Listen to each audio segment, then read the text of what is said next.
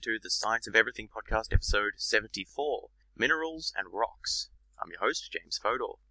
In this episode, we're going to take a look at rocks and minerals. So, we'll start with uh, looking at minerals, we'll define what a mineral is, and look at some of the properties of different minerals, so crystal structure and habit, hardness, luster, cleavage, uh, and things like that. And then I'll go through just some of the um, main mineral classes, in particular the silicates, uh, halides, um, sulfides, oxides, some of the other main types of minerals. And then I'll move on to start talking about rocks. I'll give a brief definition of rocks. We'll look at the three main types of rocks igneous, sedimentary, and metamorphic. Um, some of the subclassifications within each, and a, a few of the different properties and uh, other interesting tidbits. No particular recommended background uh, for this episode, although some basic knowledge of chemistry. So, for example, the sort of thing that I talk about in episode 8, atoms and molecules, um, would be somewhat helpful for some of the discussion about minerals. Okay, so uh, let's make a start. So, uh, first of all, starting with minerals. You've probably heard of minerals before. You may have heard of them in the context of vitamins and minerals. So that's a nutrition context.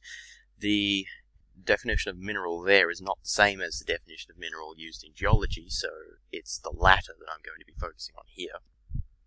In geology, uh, a mineral is a naturally occurring substance that has a specific chemical formula and a crystal structure, and it's inorganic. So those are the four short nutritional properties: inorganic, specific chemical formula, naturally occurring crystalline structure.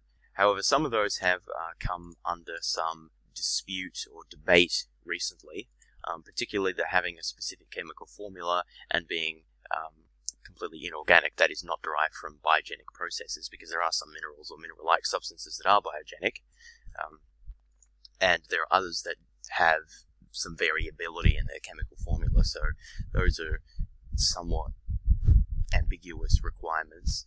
Um, naturally occurring and crystal structure, though, are essential. So if something's man-made, it's not considered to be a mineral.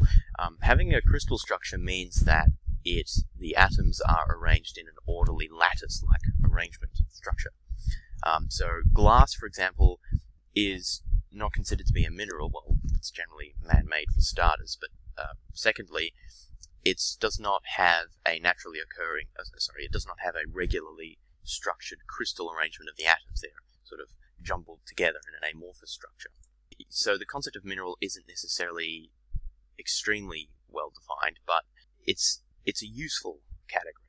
Um, I would say it's probably not something that is sort of given to us by nature because really there's just different mineral combination, uh, sorry, different uh, combinations of atoms and, and compounds.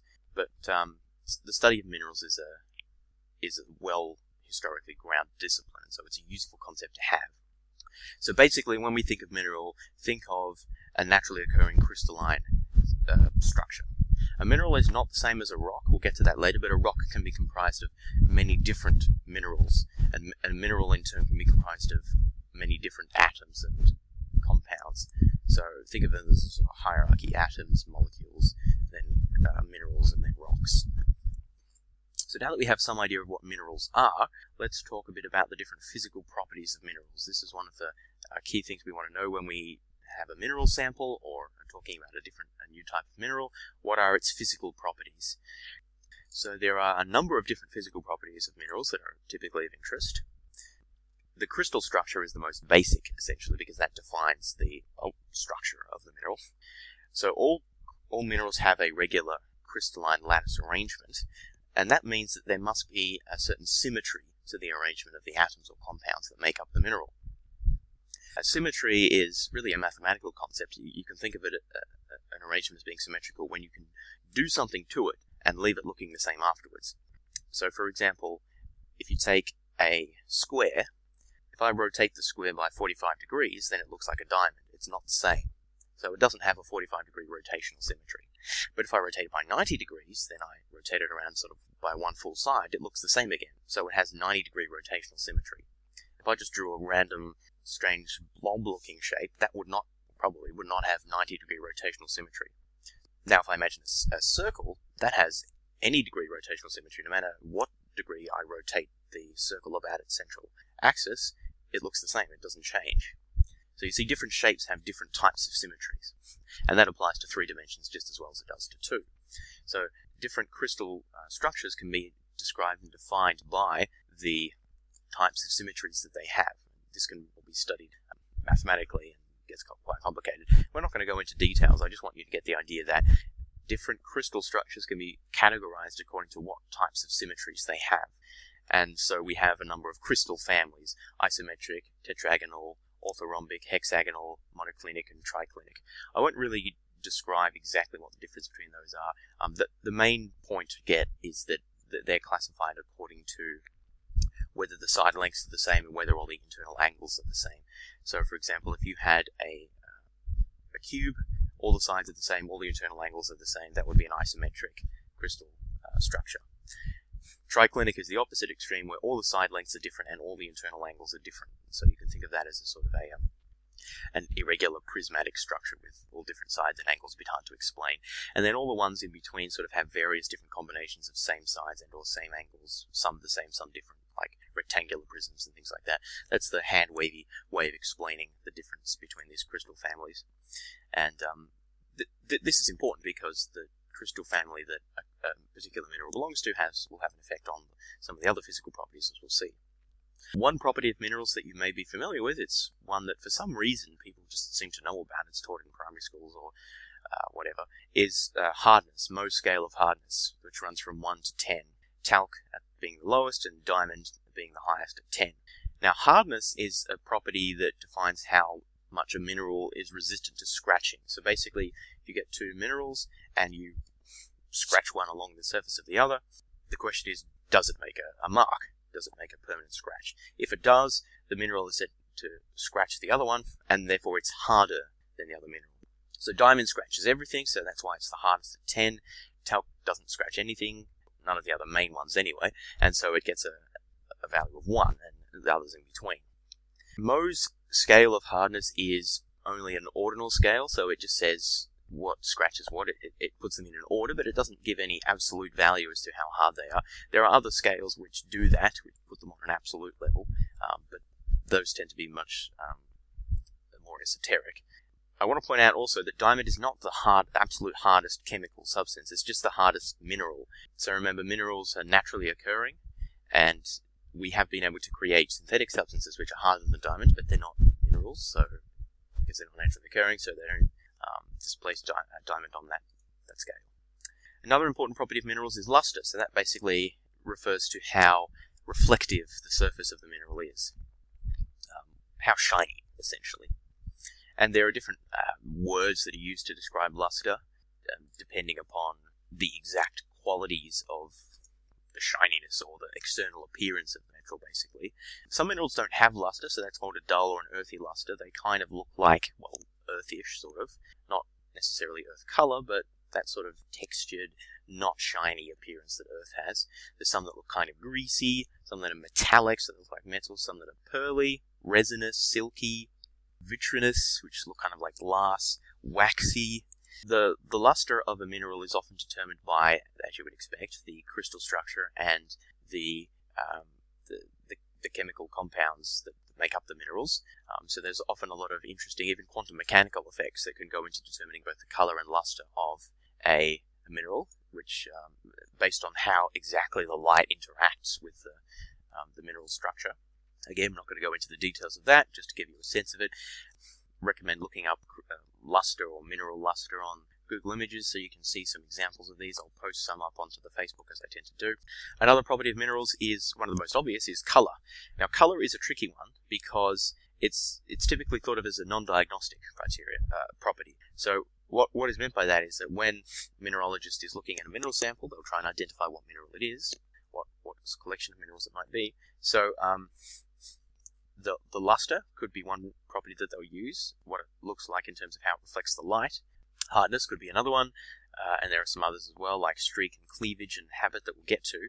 Uh, specific gravity, basically how heavy it is. But color is typically considered to be non-diagnostic. In other words, you can't tell what mineral a sample is based on what color it is, in general. Now, the reason for that is because the color of minerals is often determined by small impurities within um, the, the, mineral structure, so small quantities of um, iron or aluminium or something like that. Anything really it can be. that, that significantly affect the, the color. A really good example of this is ruby and sapphire. So ruby and sapphire are actually the ma- the same mineral. They're both corundum, which is a which is actually nine on the Mohs hardness scale. Uh, so, so really they're the same. They just have slightly different um, impurities within the mineral structure, which lead them to be red and, and green uh, respectively. They're not different minerals. So that's an example of how color is not diagnostic. So it's not very useful in most cases to, to, to see what color a mineral is. Although there are a few notable examples, like gold, for example. Uh, it has a fairly distinctive color, but for the most part, color is non-diagnostic. Streak is something that's related to color but is more useful. Streak refers to the color of mineral in powdered form, which is often different to how it looks in uh, in, in, the body crystalline, uh, crystalline form. And that's often more useful. So a common way of determining this is to take the uh, rock sample or the, the, mineral sample and literally streak it along a, a slab of porcelain and look at what color it is there. So that grinds up a small small proportion of the mineral, so you can see it in powdered form and look at what color it is, and that's often use, more useful than um, than the, the color of the, the, the, body mineral. Another property that I, I mentioned earlier is uh, crystal habit. It's a little bit of an odd name, but it refers to the basically characteristic external shape of a, a crystal or a, a mineral sample. Now, it differs from luster in that luster refers to sort of the shininess of a mineral. It, it, doesn't have to be shiny necessarily, but it's how it reflects the light. Whereas habit refers to the shape. So, I guess one way of putting this is that luster would really require you to look at it, whereas habit, at least in theory, you could tell by just feeling it. I guess. so that's that's the difference. Often, um, as a, a, novice, and I'm a relative novice at these sorts of things, it's somewhat difficult to discern whether um, the difference between a you know, crystal habit and color and luster because they're kind of all mixed together when you just naively look at it. But when you get more uh, practice with this sort of thing, you can distinguish the difference between color and luster and, and habit and some of the other properties. Anyway, um, crystals have a, a, very large, a wide range of external appearances. And again, I'd recommend having a Google search, doing a Google search to, to see this. Um, I won't talk about all of the technical names because they're hard to pronounce, but um, I'll just give you a sense of them. Some crystal forms form needle-like tapered projections where they literally look like pincushions or porcupines. They're kind of scary looking, actually. Others have like almond shape, um, knotty sort of a structure to them. Uh, some of them have a grape-like protuberances to them. So hematite is an example of that. Um, they look quite odd actually. Um, some are more column, columnar, others are more cubic in shape, look like almost a Borg cube if you're familiar with Star Trek. Some are dendritic, so they have tree-like uh, structure. Some are hexagonal, so um, quartz is a famous example of that. You see a, a sort of a largely transparent or translucent hexagonal crystal. That's probably quartz. Quartz is very, really one of the most common mineral minerals in the, in the, in the Earth's crust. Um, there are octahedral structures, prismatic structures, some of them are even round. There are all sorts of really interesting uh, structures that crystals take. Um, it should be noted that the habit of a crystal is not just determined by the mineral composition, um, although it is determined partly by that, but it's also determined by the uh, growing environments. So minerals typically form over uh, sort of crystal structures form over a period of time, and in order for the orderly arrangement of atoms to or, or compounds to take shape, a certain amount of time is needed. Um, if a if a sample of mineral is cooled very rapidly, for example, or is formed under a very high pressure, it might not have the time or the sort of space to form an, its normal orderly lattice arrangement, and so it may adopt an amorphous structure, or it may adopt a different crystal lattice arrangement depending on the temperature and pressure and the time that it has to form. So uh, the crystal habit and, and, structure is not always purely a, a, matter of the, the mineral composition, but also the, the growing environment. Another important property of minerals is called cleavage. So cleavage relates to what particular the, the particular way in which a crystal structure will break or, or preferentially breaks cleaves, in other words, planes of weakness in the crystal lattice. So, so this is formed by the fact that different minerals have uh, different bonding arrangements, and some of these bonding arrangements lead to characteristic planes of weakness, so particular um, particular places or ways in which the, the, crystal will tend to break, and this leads to characteristic uh, planes of cleavage, which can be used to identify the minerals. So uh, a, a, good example of this is um, is micas. So micas have a characteristic two-dimensional arrangement, basically like layers on top of each other. And so those will tend to cleave obviously between the layers because the bonding between the layers is much weaker than the bonding within a layer. Um, whereas something like diamond has a three-dimensional structure, so it doesn't have that same sort of two-dimensional. So now that we've talked about some of the main properties of, of minerals, so there's the external appearance in terms of shape, which is the habit. There's uh, cleavage planes, which relate in particular to the, um, crystal structure, the uh, in terms of the, the symmetries that are present. There's hardness, which relates to its ability to avoid scratch being scratched. Luster, which is basically shininess, color, and streak. Um, so now that we've gone over some of those properties, I want to talk a bit about some of the different mineral classes. So there are several thousand different um, types of minerals that are recognized. According to Wikipedia, over 5,000. Depends exactly how they've been classified. Each, basically, each mineral has its own specific chemical composition. So that is a specific arrangement of a specific uh, specific ratios of atoms in regular patterns constitute a, a mineral. And if the atoms are different, uh, or in different ratios, then it's a different mineral. There are some exceptions to that where you can have sort of very variable proportions, but in, basically that's that's how it works. And again, that's different to a rock, which we'll get to later, that don't have a specific chemical composition. Now, the different mineral classes are basically determined by the composition, as you would expect, because the composition in turn will determine the um, the chemical composition in turn determines the physical properties that we mentioned earlier. The Earth's crust, where basically the minerals that we know and study are found, is comprised mostly of silicon and oxygen. Oxygen, we, we know that's in the atmosphere, but it's also in the um, in the crust. Silicon is the element that's used to make a lot of electronic components because it's used for semiconductor. It's the main component of sand and well, really most rocks. Silicon is everywhere. Um, it's it's just below carbon on the periodic table in terms of it, it's it's in the same group but, but one um, one row down. So that leads us to the most important class of, of minerals by far and away, something like 90-95% of minerals that, make up rocks and in terms of by mass composition of the crust um, are silicate minerals. So if you you know go around and pick up a random rock, it's almost certainly made mostly of silicate silicate minerals.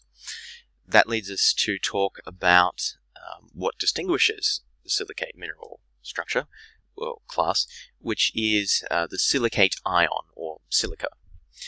Now, this is comprised of a single silicon atom uh, surrounded on four sides in a tetragonal structure by oxygen atoms. So it forms a tetragonal uh, pyramid, basically. So although all of the sides are equal so because it's symmetrical. A little bit hard to explain. If you just do a Google search for silicate ion, you'll, you'll see what it looks like. Again, I'll post this on the Facebook. It's basically four oxygen atoms spread equally uh, around a central silicon atom. So a silicon ion has a charge of plus four because it loses its four valence electrons. It has the same number of valence electrons as carbon.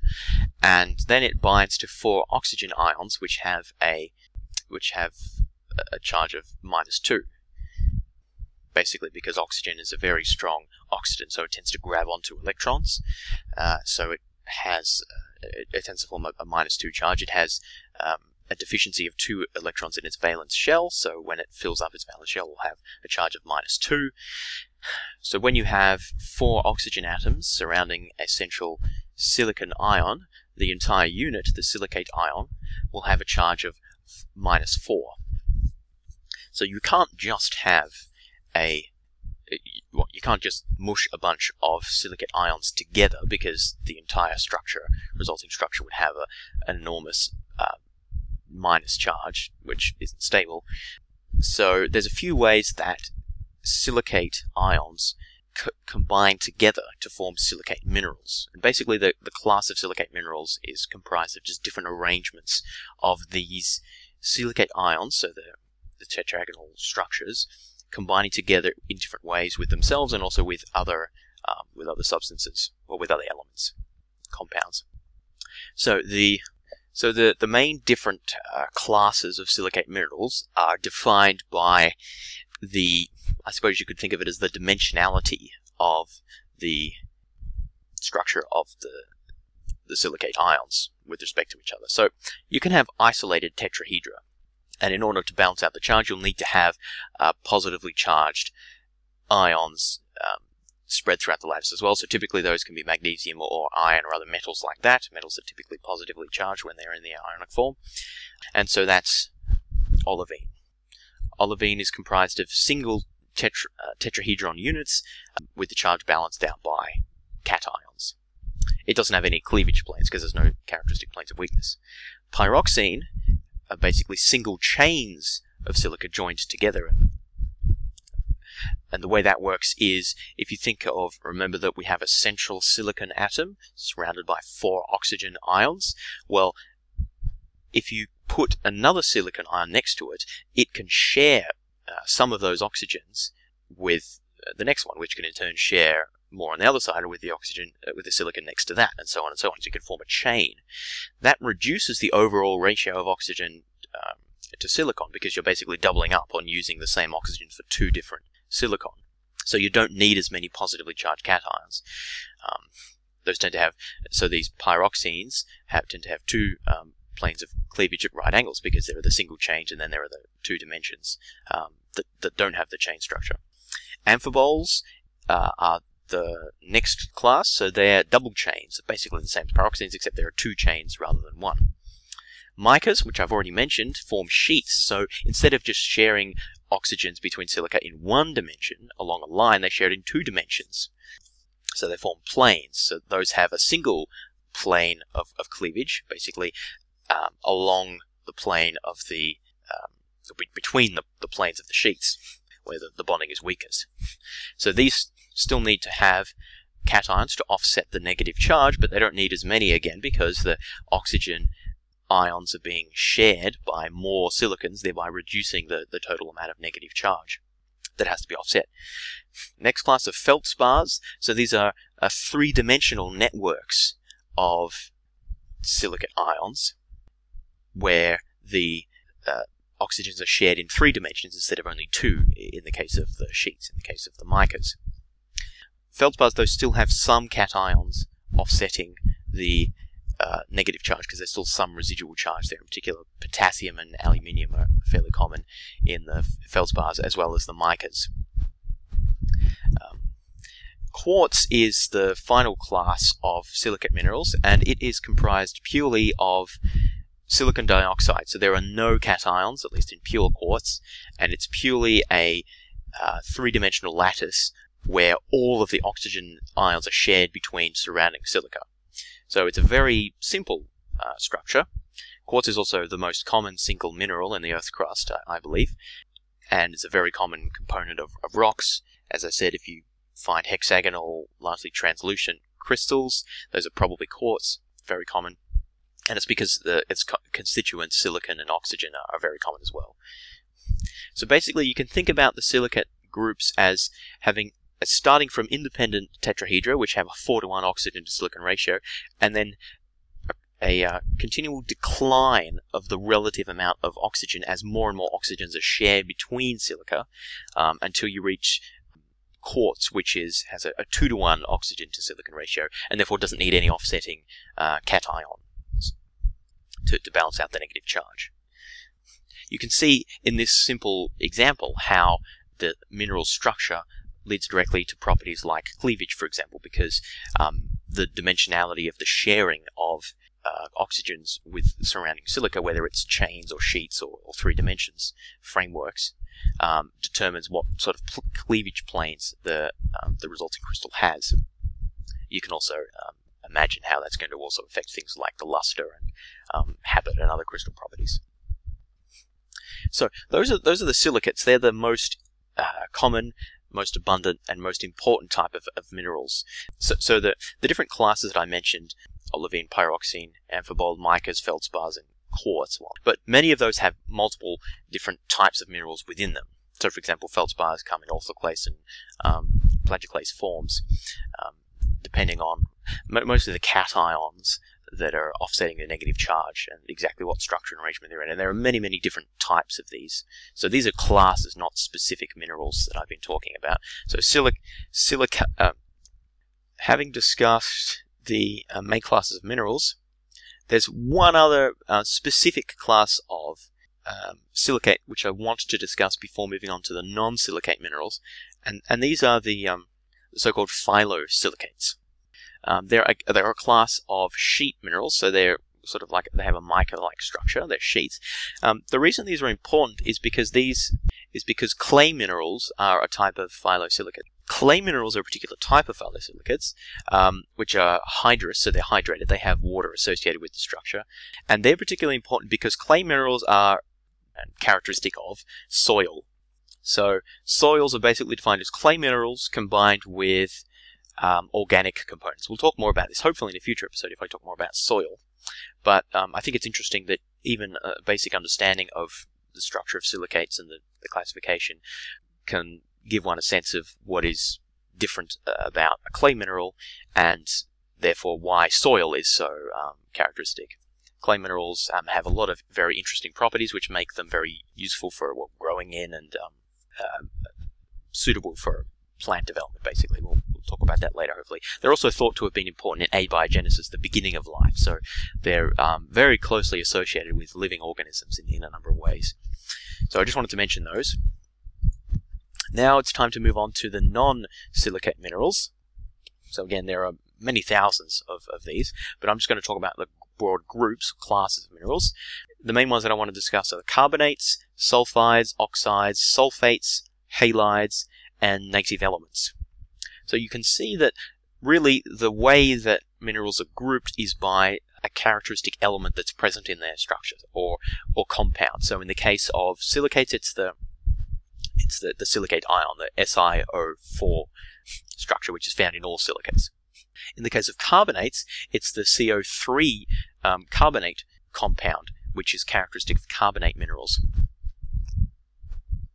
Carbonates are particularly important. They're, they're typically formed, um, or they're often biogenic minerals. That is, they're formed by the, the dissolution and subsequent crystallization out of solution of well, of carbonate, which is a which is a compound that's commonly found in the shells of marine organisms.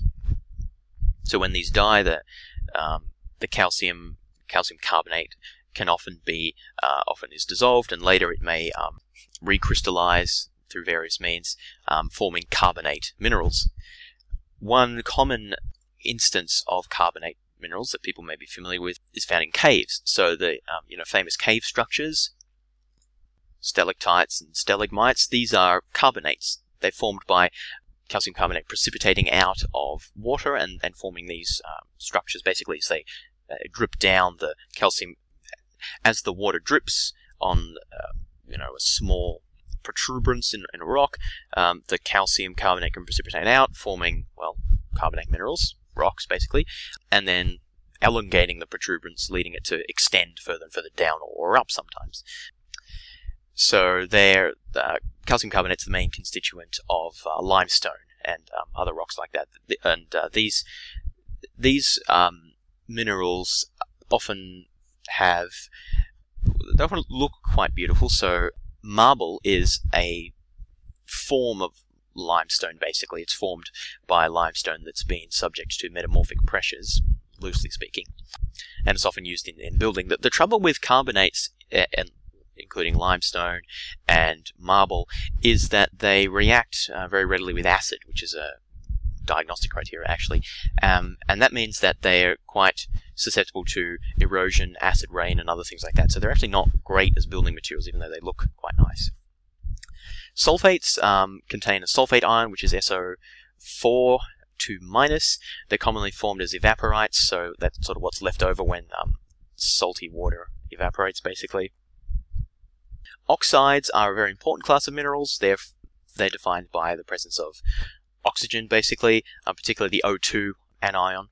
T- typically, what happens is the oxygen is a very, as mentioned, a very strong oxidizer, so it likes to grab on to electrons, basically, and so it will tend to uh, form compounds with elements that are reducing agents, basically, meaning that they tend to give up electrons.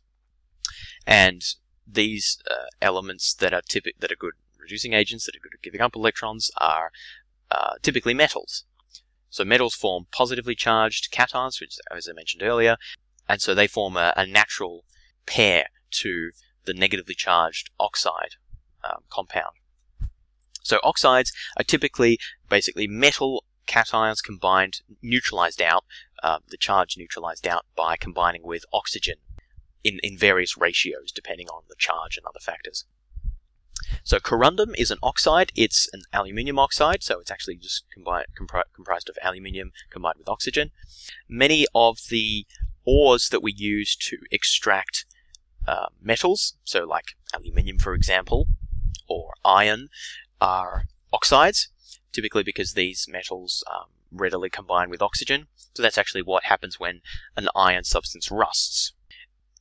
Pure iron is unstable in atmospheric conditions, so it tends to react with oxygen to form. So many metals are like this. They'll tend to react with um, atmospheric oxygen to form um, oxide, basically. And these are the um, ore forms that we mine and then purify to obtain um, these mineral samples. So oxides quite e- have quite a lot of economic value because of the metals that they contain. Sulfides um, are a class that in- includes um, sulfide ions, so including pyrite that I mentioned earlier. That's iron sulfide. Pyrite has a brassy color which looks a little bit like gold, sort of a pale yellow, and so can be known as uh, fool's gold. If you see rocks that have sort of small flecks of brassy, pale, yellowish looking substances, that's probably not gold, it's probably pyrite. Gold is actually much more impressive than pyrite if you compare them next to each other, but anyway. And uh, finally, the last class that I wanted to talk about are well, second last class actually, halides. So these include halogens, fluorine, chlorine, iodine, bromine as the main anion, so negatively charged uh, metal there. So um, fluorite and halite, not to be distinguished, not to be confused with the class name halide, um, which is calcium chloride, uh, sorry, sodium chloride table salt. Um, that's actually a mineral, halite, because um, it includes chloride. Fluorite, similar, includes fluorine. These are often formed as evaporites, so again, what's what, what's sort of left over um, when water evaporates. They also have important economic uses, obviously. The last, the very last class that I want to talk about are the so-called native elements. So these are probably the easiest to recognize and understand because they they have they have the simplest uh, chemical structure. The native element is just a single element by itself, not bound or bonded to anything else there are not many native elements that are found uh, naturally, and they have to be found naturally because otherwise they're not considered minerals. Um, but there are a few. So a diamond is one. Um, diamond is can be found naturally and it has a regular crystalline lattice arrangement and it's formed completely of carbon, just carbon arranged in a particular lattice structure. So that's uh, a mineral in a native element. Um, gold and silver are two other prominent examples, so they can be found in their native form. The reason that they're not typically found, or very well, particularly gold is pretty much never found um, to anything else, is because they're fairly inert, especially gold. They don't really react very readily with other things like oxygen, for example. So they're just found in native form, which makes mining for gold and silver well, easier in some sense than mining for iron or aluminium, which have to be extracted often at great cost um, or historically at great cost anyway, from um, uh, from from the oxygen and other elements that might be found in their ores. So that exhausts the major mineral classes that I wanted to discuss. Obviously, there's a lot more detail to go into there.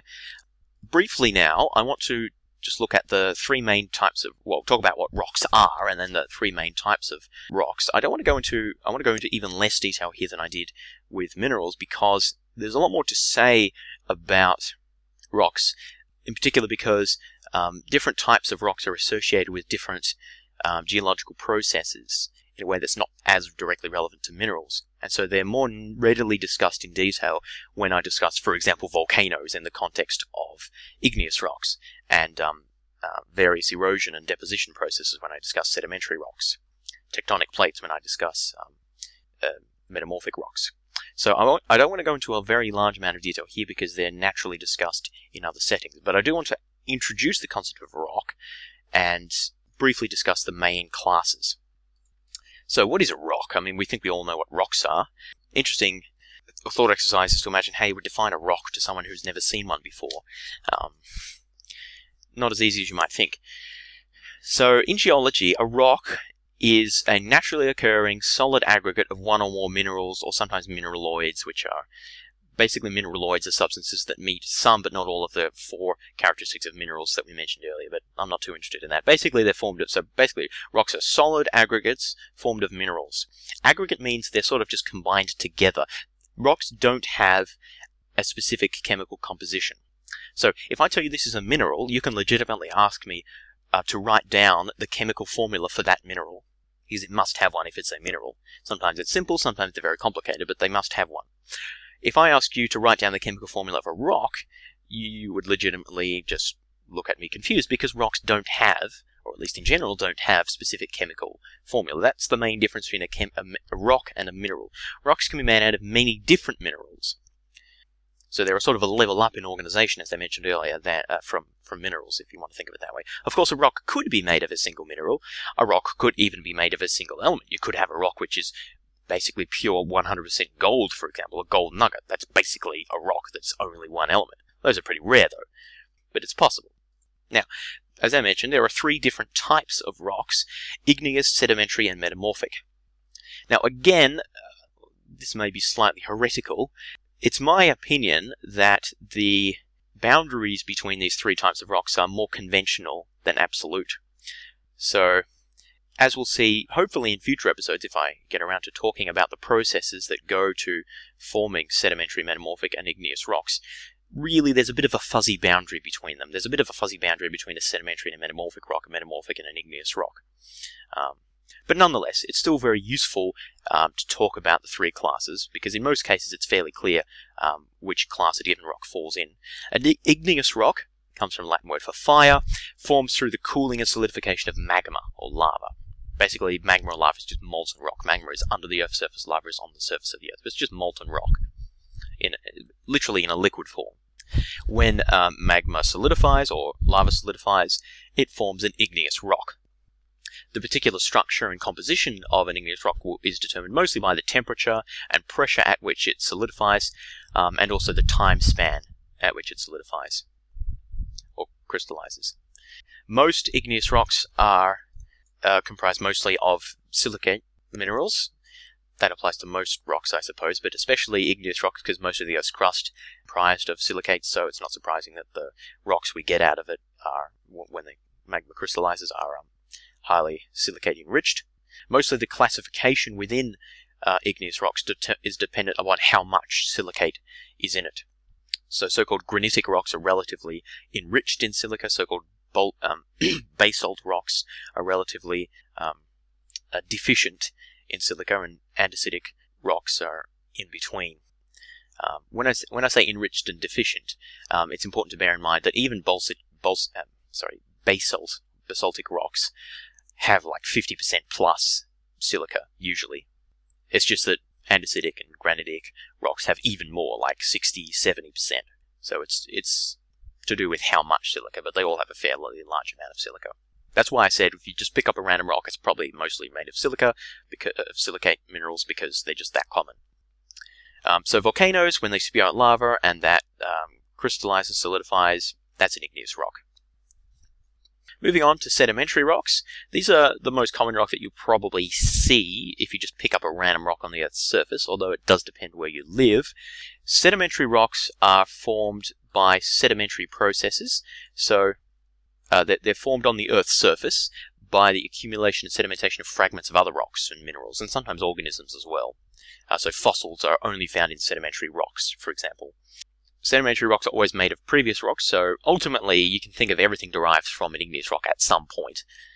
I guess, if only because if you go far back, far enough back in time, all of the Earth's surface was molten and there were no solid rocks. So the first of those that crystallized were the first igneous rocks, and then um, when weather processes began um, to break up those igneous rocks and transport them and reform them, sediment them, and combine them together into the first sedimentary rocks, then we have the first sedimentary rocks, and so on. The, the classification within sedimentary rocks is mostly determined by the size of the particles that come together to form sediment, so you, anything from big boulders to tiny clay particles and in between, and also the process that I guess combines them together. So um, you can have chemical precipitants, um, so basically the water evaporates, leaving chemical evaporite rocks behind, um, or you can have temperature and pressure, You can have clastic sedimentary rocks. So, so there are different processes that can lead to um, sedimentary rock formation. But sedimentary rocks are basically um, products of erosion and transportation through uh, weathering processes, in particular wind, water, ice, glaciers, and also uh, mass movement, so um, mass wastage, that's the gravity basically, and also uh, bio biological processes. So tree roots, for example, can break up rocks, and animals can dig and things like that. So all of these processes lead to the formation of sedimentary rocks. Fossilization, as I mentioned, also considered sedimentary rocks. Final type of rock, the metamorphic rocks. Metamorphic rocks are formed by subjecting any type of rock, including sedimentary, igneous, or another metamorphic rock, to sufficient temperature and pressure, which lead to a change in the in the not the chemical composition, but the chemical uh, structure of the rock. So metamorphism basically means change in form, and that's what happens to a metamorphic rock. It changes in form, but generally not in composition. Now, it's important to note if you subject a rock to high enough temperatures and pressure, it will melt. If it melts and then recrystallizes, it's an igneous rock. It's not a metamorphic rock. In order for a rock to be igneous, it must melt. If it does not quite melt, if it's subjected to temperature and pressure, which can um, cause it to become start to flow, to become plastic, but doesn't melt, then it's uh, then it gives rise to what we call a metamorphic rock. So you can see how there's scope for sort of some a gray zone where it like partially melts but doesn't completely melt. So the uh, classification of metamorphic rocks is usually based on how metamorphized they have they were. Um, we talk about the grade of metamorphism. So basically, the higher temperature and pressure, and the longer that they were subjected uh, to it, the more highly, uh, the higher the grade of the metamorphic rock, and the more foliated they tend to become. Foliated meaning that you can observe distinct bands within within the rock, and that tends to those tend to occur as a result of significant um, pressure and temperature. There are non-foliated metamorphic rocks like marble, but many metamorphic rocks are foliated, so if you see those foliations, um, that can be a sign of metamorphic rocks. And the more distinctive they are, typically the, the higher grade they are. So, those are the three classes of rocks, uh, and a little bit about how they form and how they're classified. There's obviously a lot more to say there, which uh, hopefully will be left to future episodes. So before wrapping up, there's just one brief little final topic that I wanted to discuss, um, which relates to how the different rocks are rock types are related to each other, and this is called the rock cycle, which you may have heard of before. It's also something that seems to be taught um, quite a lot. So the rock cycle just explains the relationship between the different types of rocks. Now, it's important not to think of it as some sort of um, determinate cycle. Rocks don't have to go around in any one direction or necessarily will ever move beyond one form that they're in. I mean, it depends on the, what physical processes are operating, what environment they're in. The point is, though, that rocks uh, or minerals that uh, comprise them can cycle between a number of different forms, basically magma, igneous rocks, sedimentary rocks, and metamorphic rocks. And there are particular processes that interrelate those forms. So we've already mentioned a number of them. We'll start with an igneous rock. Actually, we'll start with magma. That's a more natural standpoint, uh, a starting point, because that's the form that minerals take in the Earth's mantle, or at least parts of the Earth's mantle. So magma, basically liquid minerals. Um, when those cool, they crystallize, solidify to form an igneous rock. Now, if you melt that, it, can go back to form a magma, a magma, or if you heat it and subject to it sufficient pressure, but such that it doesn't melt, but it changes its structure or form, um, that forms a metamorphic rock. And uh, you can, of course, melt a metamorphic rock back to a magma. You can melt anything back to a magma although typically you don't melt a sedimentary rock directly to a magma because first it will metamorphize and then it will melt. We've got, at the moment, igneous and metamorphic rocks, which can melt to magmas. Um, magma can't cool directly to a metamorphic rock because it cools to an igneous rock, and which then, subject to heat and pressure, can become a metamorphic rock. But what about sedimentary rocks? How do they fit in? Well, uh, both metamorphic and igneous rocks, either of those can be subject to weathering and erosion effects that I mentioned before, which form sediments. Sediments themselves aren't rocks, they're sort of fragments of rocks, if you want to think of it that way, which then, through further processes, sedimenting and compactation processes, form sedimentary rocks. Sedimentary rocks, in turn, can also be subject to weathering and erosion to form new sediments and then new sedimentary rocks. Or they can be subject to um, heat and pressure to form metamorphic and then finally um, melt to form magma. So that's the relationship between the three different rock types. And again, that this isn't shouldn't be thought of as a deterministic cycle. I mean, uh, a given mineral substance can just sit as a metamorphic rock for a billion years, and you know that's perfectly fine. But it just describes the relationships between the different types of rocks. And there's obviously a lot more to say there about how and when each of these processes um, takes place, but that's um, for a future episode. So that concludes what I wanted to say today. Uh, I wanted to finish out the episode with just a brief announcement, I suppose, or explanation about the podcast and its future. So you may have noticed that there hasn't been an episode in about six months. Um, that's pretty poor form on my part. I apologise for that. The reason for this is that I've been unusually busy lately, and um, unfortunately, the podcast has had to take a back seat. When I first started the podcast, which is over five years ago now, unbelievably, I wasn't as busy as I am now. Uh, I didn't have as many additional commitments, so at the moment I still studying, um, and I'm, I've actually taken on more subjects than, than I had in the past um, over the summer and other times like that, which keeps me busier. But I'm also working part time.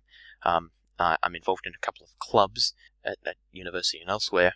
I'm writing a, I write on a blog periodically, and I'm also um, my newest project is I'm I'm writing a book.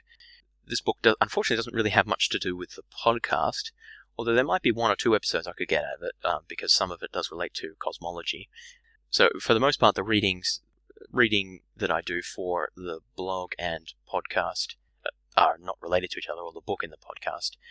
The book and the blog that I write are mostly related to basically philosophical questions and um, particularly about religion, which I'm quite interested in. You can check out my blog at thegodlesstheist.com if you're interested in that. But unfortunately, it doesn't relate directly to the podcast, so it, it means that there's a certain um, diversion of resources.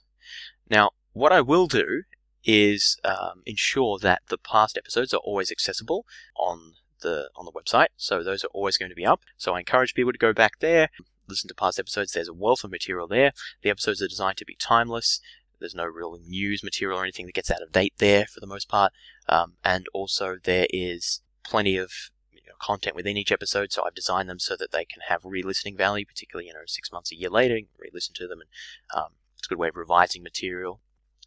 The podcasts are really designed to be a learning aid and to help people expose be exposed to new knowledge. So that's what I've made them for. So please continue to take advantage of them and stay subscribed if you are. There's no cost to staying subscribed. Um, in terms of the future of the podcast, in terms of new content, I've decided that what I'll do is commit to producing a new episode every three to four months, which is not especially regular, I, I know. So it's it can be thought of as a continuation of the current sort of quasi-dormant status. Um, but it's not completely dormant. I want to have a little bit of new content uh, dribbling out occasionally please feel free to continue emailing me. Um, someone mentioned, uh, brought to my attention that one past episode wasn't working properly in terms of downloading it. I still don't know why that happened, but I was able to re-upload it and fix that. So if there are any issues like that, please bring them to my attention. You can contact me at fods12 at gmail.com. That's F-O-D-S-1-2 at gmail.com. Thank you uh, for your continued support. I do hope in the future, maybe year, two years down the road, to um, continue more regular um, production of episodes if I have more time and some of my other projects free up some time for me. I have many more episodes that I'd like to produce. Um, so there's there's easily another hundred episodes that I could do in terms of content, but it does take a certain amount of time, um, which I just don't have at the moment, unfortunately. So thanks for listening. Talk to you next time.